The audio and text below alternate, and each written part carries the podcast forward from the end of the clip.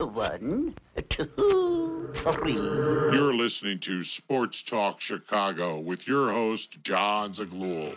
Jon, I am fantastic. Thank you for having me. You got an awesome voice, man, and that was a terrific intro. You're like a pro's pro. You know, that was the first time somebody ever said that, Jon. No, you're the first person to ever say anything like that. That's that's very interesting. You got it, Jon. Anything for a fellow Chicago guy. Well, what a great question. That's a great question. Nobody's actually asked me that. I like it. What a great question. I never heard that before. Chase, Chase, wait, wait, Chase Utley is what? You're saying he's not a Hall of Fame candidate? You know, it's it's funny. I, I you may be the only person that I've heard make that connection. Thank you, Jon, for having me. I'm doing great. By the way, you have an outstanding voice. I'm not sure about your face because I haven't met you, but your voice is great. You're doing a much better job than I ever did. You've had some heavy hitters uh, guests on too, man. So keep up the good work. But it's good to be with you, and I'm ready to talk sports.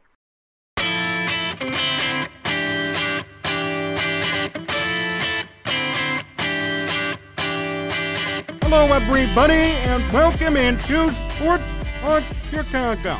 My name's Jon Zaghloul. Great to have you here. On today's edition of the program, we're going to talk about Mitch Trubisky and Matt Nagy, the fallout that happened after 2019 in just a moment, plus a brand new interview today with Joe Davis, the TV voice of the Los Angeles Dodgers and a national sports broadcaster for Fox. We talk with him about some college basketball, NFL football, plus Dodgers baseball, what to expect out of them come this season. It's a great interview, and it comes your way near the midway point of this show. Remember, you can follow me on Twitter and Instagram at Jon Z Sports and on Facebook at Jon Zaghloul. If you want to watch more of this show, search up Sports Talk Chicago on Apple Podcasts, Spotify, YouTube, SportsTalkChicago.com. Want to start today with this. We're told to never judge, right? It's biblical, societal. Don't judge anybody till you know the story. Always two sides to one story. You have to hear both sides before you make a determination. It's common sense. Most of us try to follow it. Oftentimes we fall short, and that's fine. But the question is will we admit we were wrong? Will we admit we were lied to in some cases?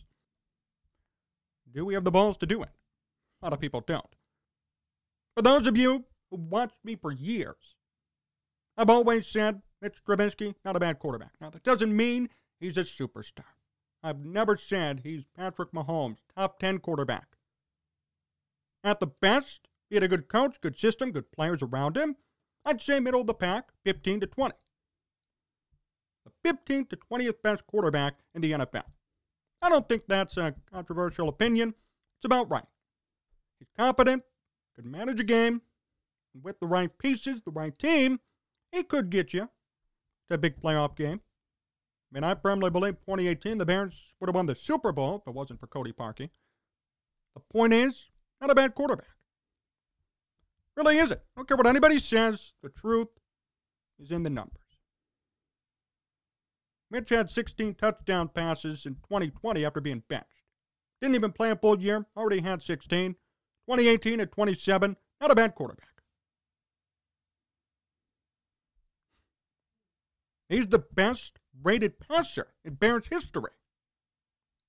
Better than Jay Cutler, Sid Luckman. Yeah, Mitch Trubisky.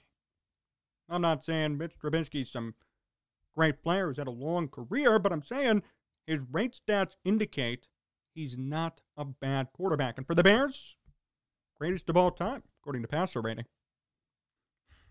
And I always found that he just got a bad rap here in Chicago. Here's how I know this. There are so many people who are just adamantly opposed to Mitch Trubisky. What's he done to you? Like, what harm has he brought the Bears organization? What, because he wasn't Deshaun Watson or Pat Mahomes? You to two playoff appearances. Went 25 and 13 under Matt Nagy. Was he really that bad? I mean, people call him a bust. Was he a bust? Rex Grossman? Bust. Cade McNown? Bust. Mitch Trubisky? In that same category? No, he's not. Statistically, he's not. Win loss wise, he's not. I don't know. Something indicates to me, though, that with all these people opposing him so vehemently, that there's more to be uncovered. And sure enough, this week in The Athletic, big piece that came out and exposed the truth about Mitch Trubisky and Matt Nagy. Here are a couple of quotes from this article. Apparently, he ripped Mitch Trubisky in front of the whole team, called him uncoachable, which we'll talk about that comment in a moment. I did not like that comment at all. Quote, after the 2019 season concluded, Trubisky prepared to meet with Nagy. They needed to have a conversation. How were they going to make this work? The quarterback prepared notes for the meeting. Nagy, though, didn't make it. Quote, he no-showed him, a source said. Trubisky left the notes behind. Trubisky would be in the middle of a camp and be like, guys, none of this stuff is working, or be pointing out the problems with the offense. And he'd be getting this quote, oh no, man, don't worry at all. It'll come together. Have faith. Trust the process. And then it gets to the season, and all these problems happen. Nagy proceeded to chastise Mitch for being uncoachable and not throwing it to the proper guy in front of the whole team. Players even stopped believing. For this year, people said Matt Nagy sabotaged Justin Fields. Look at this. Fields was the backup throughout camp and the preseason, but he was forced into action and set up to fail, according to one team source. So this isn't just a Mitch Trubisky issue. You want to sit here and compare Mitch Trubisky and Justin Fields? Fine. Both cases, they're victims of one person. I got quotes right here to prove it. What do we make of this whole report? I have many observations. I had many feelings. Thought about it, sat with me for a couple of days, and ready to unleash. First and foremost, it's a travesty. A travesty that Matt Nagy called Mitch Trubisky uncoachable. Not uncoachable. Trubisky prepared notes for a meeting. He wanted to get better, and Nagy blew him off. Think about that. What kind of a coach blows off their quarterback when they're trying to improve? Actually making an effort to get better. Eh, I don't want to meet with you. That's okay. Not interested. That one really got me. Everybody here for years blamed Mitch Trubisky. You know, Mitch Trubisky can't even post on his Twitter, Instagram. Countless trolls come after him. And we're just going to leave this here. So Mitch asks to get better, seeks out his coach, hey, can you help me? And the answer is. Or really, no answer. Didn't show up. He trashes Trubisky in front of the whole team. Why not look at yourself? Trubisky was pointing out problems in the offense. Asked to be coached properly. Didn't get any of it. And then was chastised in front of the whole team like it's his fault. And then, even better, for those of you who hate Mitch Trubisky, fine. If this doesn't change your mind, I don't know what will. But what about Justin Fields? A team source said he was set up to fail. Shouldn't that concern you? You know, with this report coming out, Matt Nagy should never be a coach again. Not a head coach. Really shouldn't be in the league, but I know he's going to get hired somewhere. He will.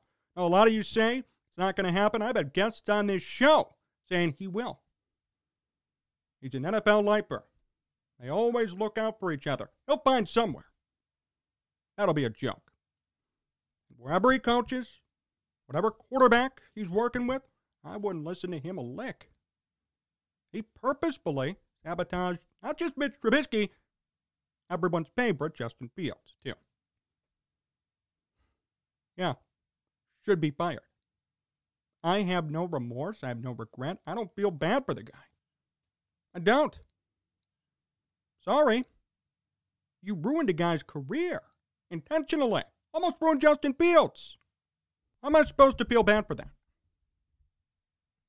All in the report, right here. All these direct quotes.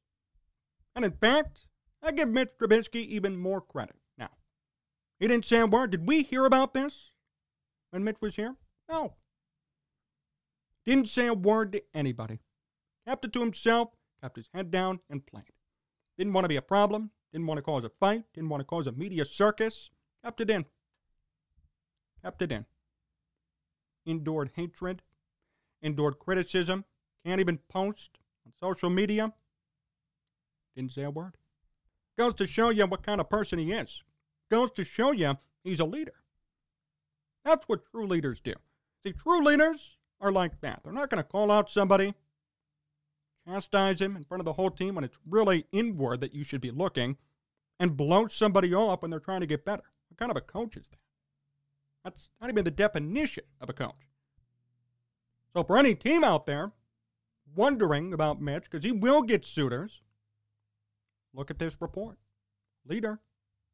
Leader. Didn't say a word. Didn't say a word. That's a leader. Blaming someone else for your problems, ignoring people who ask you for help, not a leader. And this should cancel Matt Nagy from ever getting another head coaching job, I would hope. People on Twitter saying, oh, it's revisionist history. Nagy did want Trubisky. Maybe he did it first. I mean, he had to, I guess, if he wanted the job. But the fact is, based on these reports, he fell out of love with Trubisky. Maybe he wanted him at first, not anymore. Not by these reports. I don't see any love. I don't see any desire to get better. I see deflecting blame. I see criticism that's unwarranted. And I see bad leadership qualities. I want to say this too. Why did it take so long for this report to come out? That should be a major question on everybody's mind. Why did it take till after Nagy was fired? I'll let you sit with that one. That's why do your own research and don't trust everybody. That's a life lesson. If all these reporters knew about this or had this in their back pocket, why'd they wait conveniently till after Matt Nagy was fired? So what if they published it while he was still here? Would that have been a problem? Yeah. Apparently. So it was a cover up until he got fired. All of your favorite Bears reporters sat on this till he got fired, and they reported it. That's fishy. That's very fishy. Those were the same people, by the way, who trashed Mitch Trubisky, said he was uncoachable, said he was a bad player, said he was a bust. All these same people now turning around and saying, whoa, whoa, whoa, wait a minute. It was not Nagy's fault, too. Which is it? They've been caught red handed. Everybody who reported on this has been caught red handed. Although it's great that this report got out, it makes you wonder why three, four years later we're hearing about this. I don't get it. Why not report it? If you're a true journalist, you'd report it. You wouldn't wait till the time it's good. Wait till things are looking good, then report it. Wait till Matt Nagy gets fired and Mitch Trubisky's been gone for a year. No. You report it when you find out about it. When you see it with your own eyes. 2019, Bears reporters were in the locker room. They could have noticed some sort of rift. They chose not to do anything. Problem. Everybody was in on this. And again, I want to emphasize I'm not saying Mitch Trubisky's a superstar quarterback, but I am saying he was screwed. With the right system, right pieces, could be a top 15, top 20 quarterback, no question. I mean, he was. 2018, he was, statistically. He was. 95.4 passer rating, 27 touchdowns. He was. That's a great year in my book. You could say, well, short fields, defense helped. Look, there were a lot of times this year when the Bears had short fields and they couldn't convert. How many times did we talk about in the past couple of weeks where the Bears were inside the red zone, couldn't score anything, not even a field goal? They executed. To their credit, they executed that year. But see, that's my point. And the fact that he was called out in front of the team and called uncoachable is a joke. I saw people defending that behavior because they hate Mitch Trubisky so much, you can't defend it. Okay, objectively, you can't defend it. Mitch asked to get better. He prepared notes, had a meeting, wanted to be better wanted to find a way to work in this system. And Matt Nagy blew him off. That's all true. Mitch Trubisky asked to be better. Matt Nagy, his coach, who was hired to develop him, blew him off. Hmm. And the fact that Bears ownership gave him another chance with a new quarterback is really troubling to me. If they knew about this report, or if they knew about this stuff happening behind the scenes, how it's acceptable that Matt Nagy stuck around for Justin Fields is beyond me. Now they're looking for a leader of men. Well, you screwed up with Matt Nagy. And you kept him around for a new quarterback. Now we're seeing team sources say Fields was, quote, set up to fail. And you kept him. And you kept him. And you loved him. You trotted him out to the media. You made Mitch Trubisky look horrible. You trashed him. But it's all okay. That is cutthroat. That is wrong on so many levels. And I can't get over that uncoachable comment. I can't. That's plain hypocrisy. If anything, Matt Nagy is uncoachable. He can't coach. And the audacity to show up for a meeting after the year, tough season, let's get better. Actually, I don't want to be there. Huh? What? You're not showing up? You're the head coach? Yeah. I'm glad Nagy's gone. I know many of us are. That isn't a controversial opinion at all, but still, I mean, this further proves he needed to go. Really. He hurt Mitch Trubisky, ruined his career, ruined his reputation, was about to do the same with Justin Fields. Team sources saying he was set up to fail, Justin Fields. That's all you need to know. Nagy has a reputation of being a quarterback breaker now, not a fixer, not a guru, nothing. This proves it quarterback breaker. And it's so unfortunate. I really feel bad for Mitch, too. Trubisky, I do. Horrible what happened to him. You could say he was limited in talent. You could call out some of the decisions he made, sure. But you know what? He asked to be better. Showed up every day and worked. Played hard. Two playoff appearances. And he was shown the door. When he asked to be better, he was ignored. When he had a bad game, it was blamed on him only. And guess what? Didn't say a word. Didn't tell anybody. Didn't complain to the media. Loved the team more. Didn't want there to be a distraction. And that should tell you a lot about Mitch Trubisky and who he is as a person, not just a player, person. So for teams out there wondering about Mitch Trubisky, sure, you might be limited when it comes to skill set, but I'll tell you this much he's a leader. He's a leader. You need somebody to lead this team, to lead any team, he'll do it. Mitch proves it, too. More to come here on Sports Talk Chicago. My interview with Joe Davis comes up next, so stay tuned.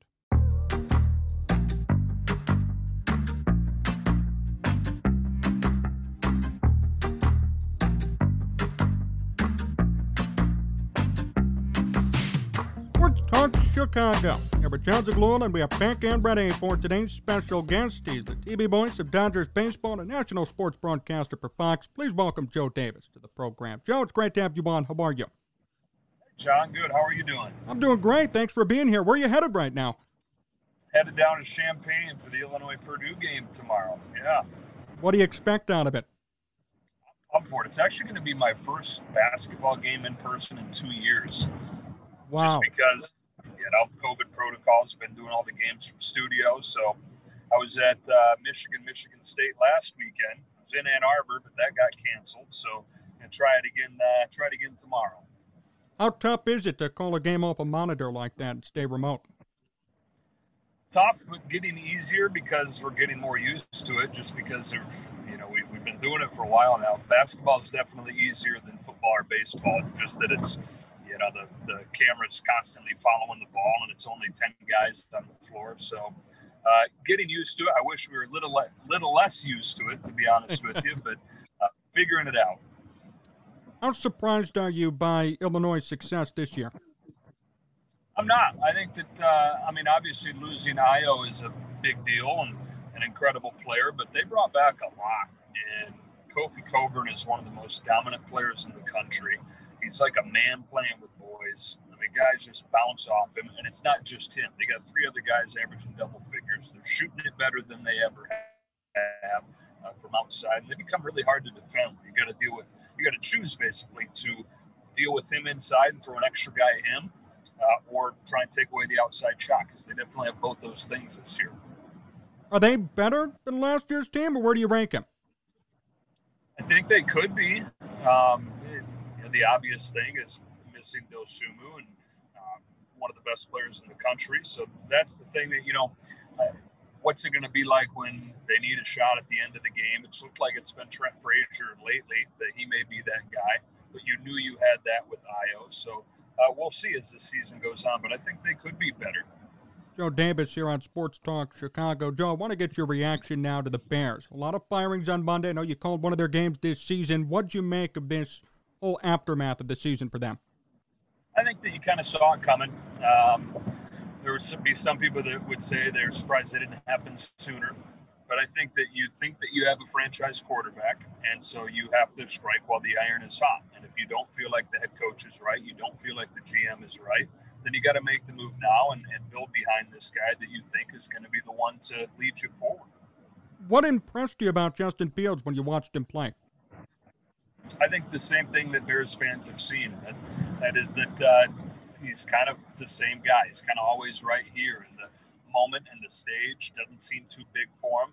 And the obvious of the arm talent. Um, I, I, think there's a lot to like with him. Now you just you got to arm him a little better with guys around him, and part of that is uh, they hope a, a, better coaching staff, a better setup in the front office. But I think the raw talent, the raw emotional ability is there. Is there anyone in mind you have specifically for that head coaching spot who you think would work well? No, I, I can't say that I've put much thought into that. Who would be a good fit? Um, I don't know. Somebody, somebody I think that is going to work well with Justin Fields, and I think you want to complement that uh, as best you can, with that being what you're most excited about moving forward. What concerns you, if anything, about Fields right now? I think with any young quarterback, it's just no matter how great they are in college, and no matter how they flash in their first year, how good can they really be in the NFL until they prove that they can be that? We've seen so many guys come in and be highly touted and be first round picks and not just just not pan out.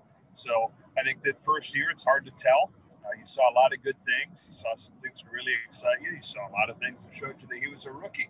So I guess what would concern me would be the same thing that would concern me with any young quarterback, and that is until you see it happen at the NFL, can you truly believe that it's going to?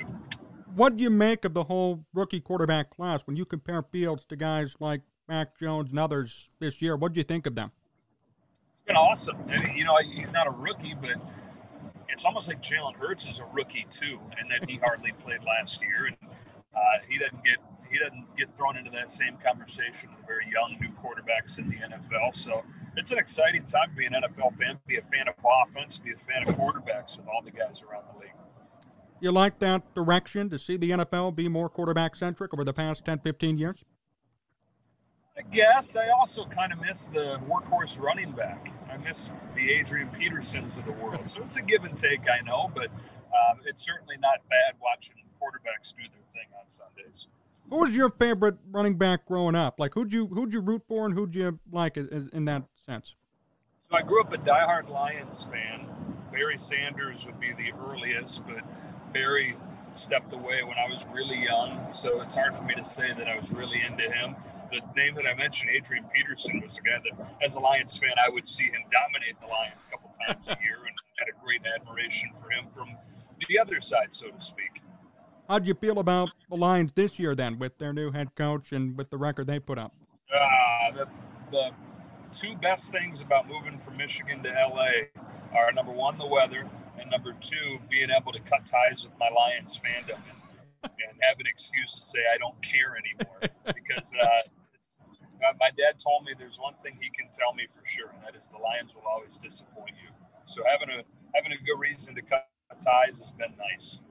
Are you a fan of anybody now, or are you more objective being an I'm, NFL I'm broadcaster? Forward, yeah, I'm looking forward to living vicariously through my kids and letting them pick a team and, and seeing where they go. They're still too young, I think, to really have a feeling, but I'll ride those coattails.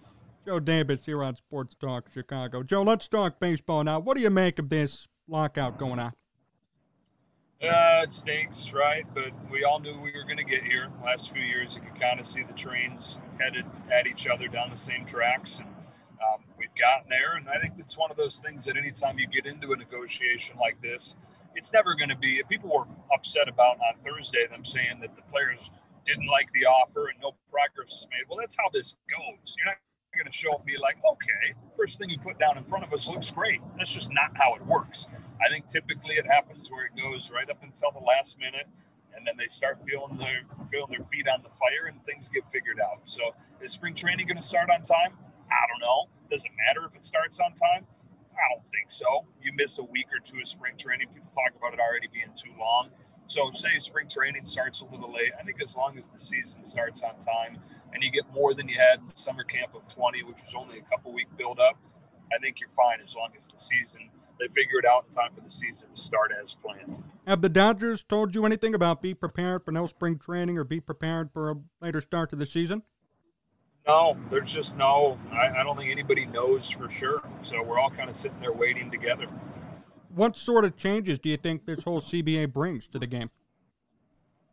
The, tough thing with it, and the reason that I think it's scaring everybody, is that everything is is up for discussion.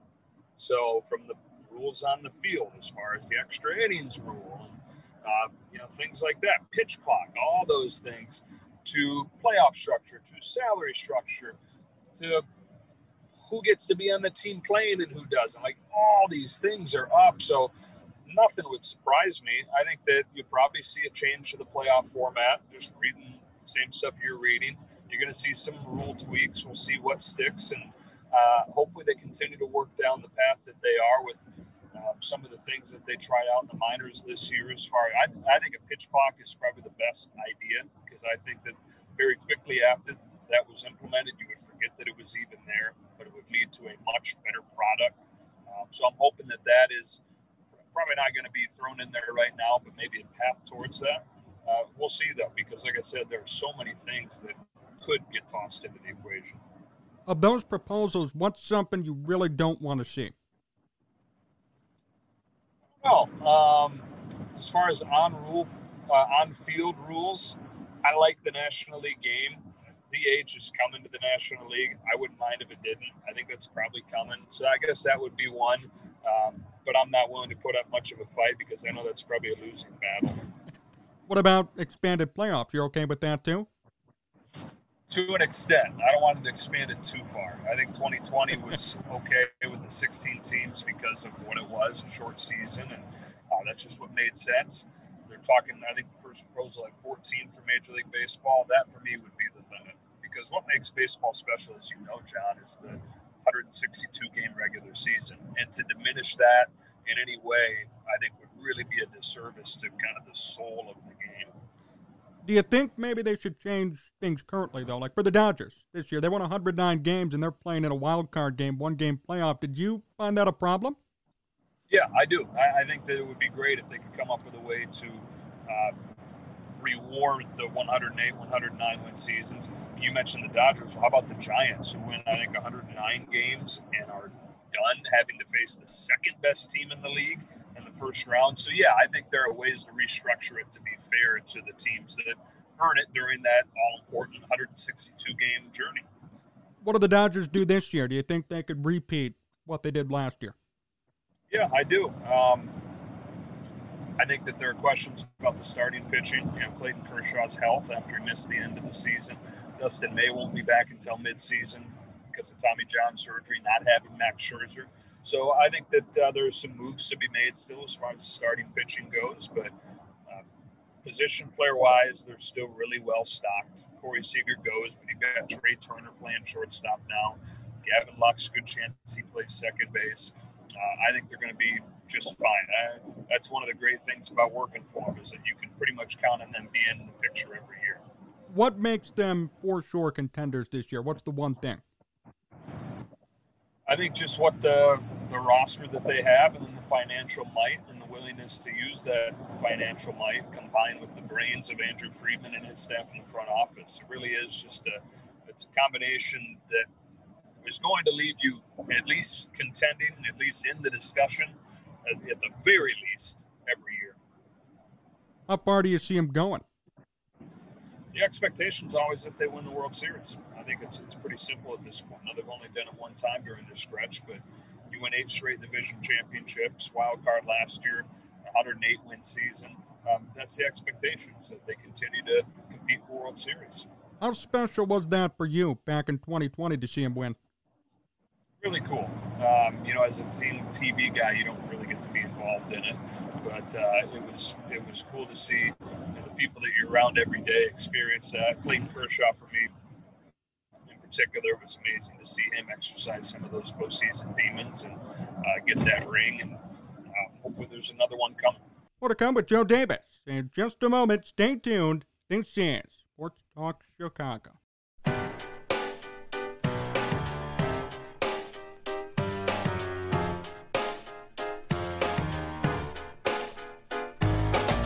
Davis still here on Sports Talk Chicago. Joe, a few more questions before we finish up. First off, your best game at quarterback at Beloit College was what? I couldn't tell you. It was. Can we not talk about high school? It was a little better. It was. Uh, it was not a great couple years of playing quarterback. So here's the thing: they were a wing T offense for the longest time, and I came in with a new staff who implemented the spread. And so, as a freshman, starting right away, we were running the spread with a bunch of wing T dudes. And I, I don't know, it just kind of devolved and snowballed into a thing where I didn't, didn't think I could play any. I, confidence gone, shot. And I guess that, that combined with the fact that I just wasn't very good, I, I couldn't tell you what my best game was. Well, what about in high school? You said you did well in high school, right? A lot of good games. A lot of good games in high school. Yeah, the one that stands out to me was against our rival my senior year. Uh, we play them every year for the Brown Jug, and we beat them 48-47. I set some records. We were down a couple touchdowns with a couple minutes left, and came back and won the game in the final seconds. So that's the that's the most memorable one. How about your favorite thing to grill? What would that be? Um, been doing a lot of uh, wagyu steaks lately. I've gotten that down pretty good. You better get that down. It's an expensive mistake. if you, you don't figure that out, I'm probably doing a brisket, you know, low and slow on the smoker, and uh, I don't have that as perfected. That's I think kind of the holy grail of smoking meats. So that's uh, that that challenge keeps me coming back, and how spectacular it is when you do get a good one. Have you ever made a mistake with wagyu? Yeah, first actually the first time was uh, first time I grilled it was on Dave Roberts' birthday, and Dave and his wife Trisha were over, and I, I don't know if it was a mistake. Everybody loved it, but I overcooked it a little bit. I haven't overcooked it since then. You can't overcook wagyu. Are you too hard on yourself when it comes to judging your own smoking? For sure, for sure. yeah. And Joe, before we finish up today, last question: What's the funniest moment you've been a part of in your career? Funniest moment? Hmm. I don't know. There's not a funniest moment that comes right to mind. I'll give you the most embarrassing moment in the. Uh, it's my last year at ESPN, doing the NIT with Miles Simon, the old uh, Final Four MVP of Arizona, and I and the on camera for whatever reason I introduced him as Miles Austin, the old NFL receiver. I don't know why. I'm not a Cowboys fan or anything, I, but yeah, that, that was an embarrassing moment. Thankfully, the NCAA tournament started the next day, and everybody's attention was on that, so the video didn't like circulate the internet. It was before, yeah, a little before social media took off and buried anybody that did anything like that. Have you had like a social media viral moment that you're aware of, like people making fun of you or critics, something like that? I think that's kind of ongoing. That's why I'm hardly on there anymore. It's such a bad place. Well, Joe, thank you so much for joining me. Always a pleasure. Best wishes for the game tomorrow for the Dodgers this season, and looking forward to catching up again in the future. Really appreciate it. Okay, Jon. Take care, man. Right talk there with Joe Davis, and that'll do it for us today here on Sports Talk Chicago. Big thank you to Joe Davis himself, Matt Tubio, WCKG, Jim DeTalbot, Tomorrow Entertainment for making this show a success. Remember, you can follow me on Twitter and Instagram at Jon Z Sports and on Facebook at Jon Zaghloul. If you want to watch more of this show, search up Sports Talk Chicago on Apple Podcasts, Spotify, YouTube, sportstalkchicago.com. Another great show comes your way tomorrow. Thank you so much for listening. Till then, stay safe. So long, everyone. No! No! Where are the turtles?